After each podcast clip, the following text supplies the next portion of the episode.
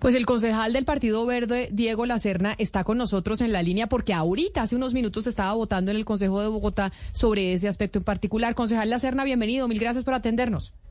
Buenos días, Camila. Gracias por invitarme a hablar de este tema que nos ha causado tanto sufrimiento a los bogotanos. Tanto sufrimiento a los que muchos eh, que ya pagaron y que no se les ha valorizado su predio, porque uno dice, bueno, si ya pagué, pues debería estar exigiendo pues que esa obra estuviera lista. Pero hay una cosa que me causa y que me llama la atención. Usted es del partido de la alcaldesa Claudia López y por eso usted como parte de la bancada del gobierno de la ciudad haciendo estas críticas, ¿por qué?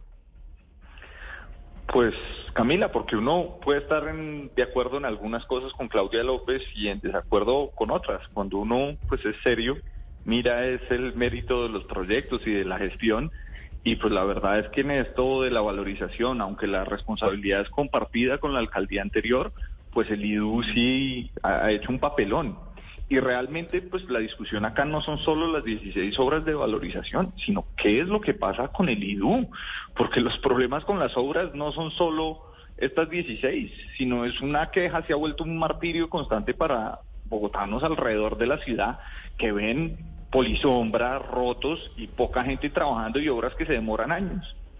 Concejal, este proyecto que se aprobaría hoy, porque también es interesante que nos cuente en eh, los votos cómo están, ¿por qué no cambia en su opinión el, panorama del tema de la valorización? ¿Y qué es lo que haría que, por ejemplo, la plata que, que uno puede pagar realmente sí se vea reflejada en obras que valoricen el predio de uno?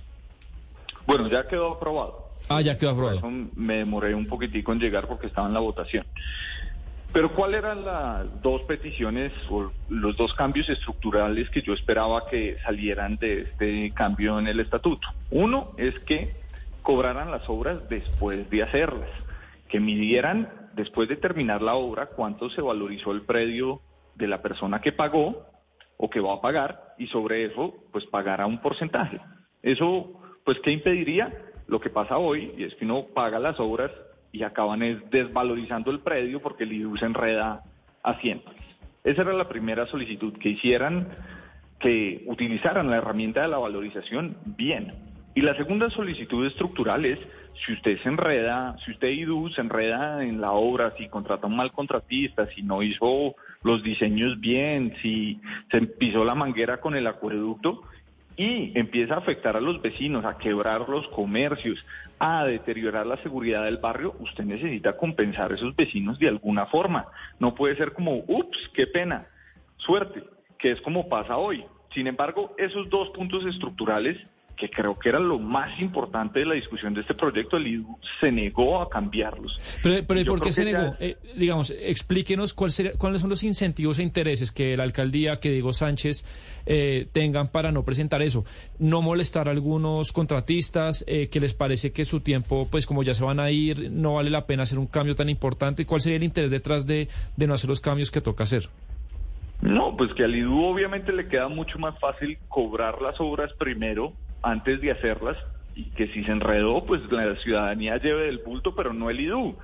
Si las tienen que hacer primero y cobrarlas después, pues les toca tener la financiación a la mano y eso les enreda un poco la vida. Y en cuanto a la compensación a los vecinos, pues porque obviamente eso les cuesta. Entonces, pues son razones bastante evidentes, aunque en mi opinión atrevidas después del historial, no solo de estas 16 obras, sino de valorizaciones anteriores. ¿Y en qué quedaría esa promesa y cuál sería el mecanismo que, de, que la alcaldesa prometió hace unos días, decir que le iba a devolver a algunos contribuyentes lo que dieron por valorización? Que dicen, vamos a observar y vamos a mirar a ver y les devolvemos lo, lo que pagaron. ¿Eso se puede hacer o también fue, digamos que, otra bala de humo? A ver, eso quedó pero quedó que el Consejo necesita autorizar los casos específicos en que devolverían la plata.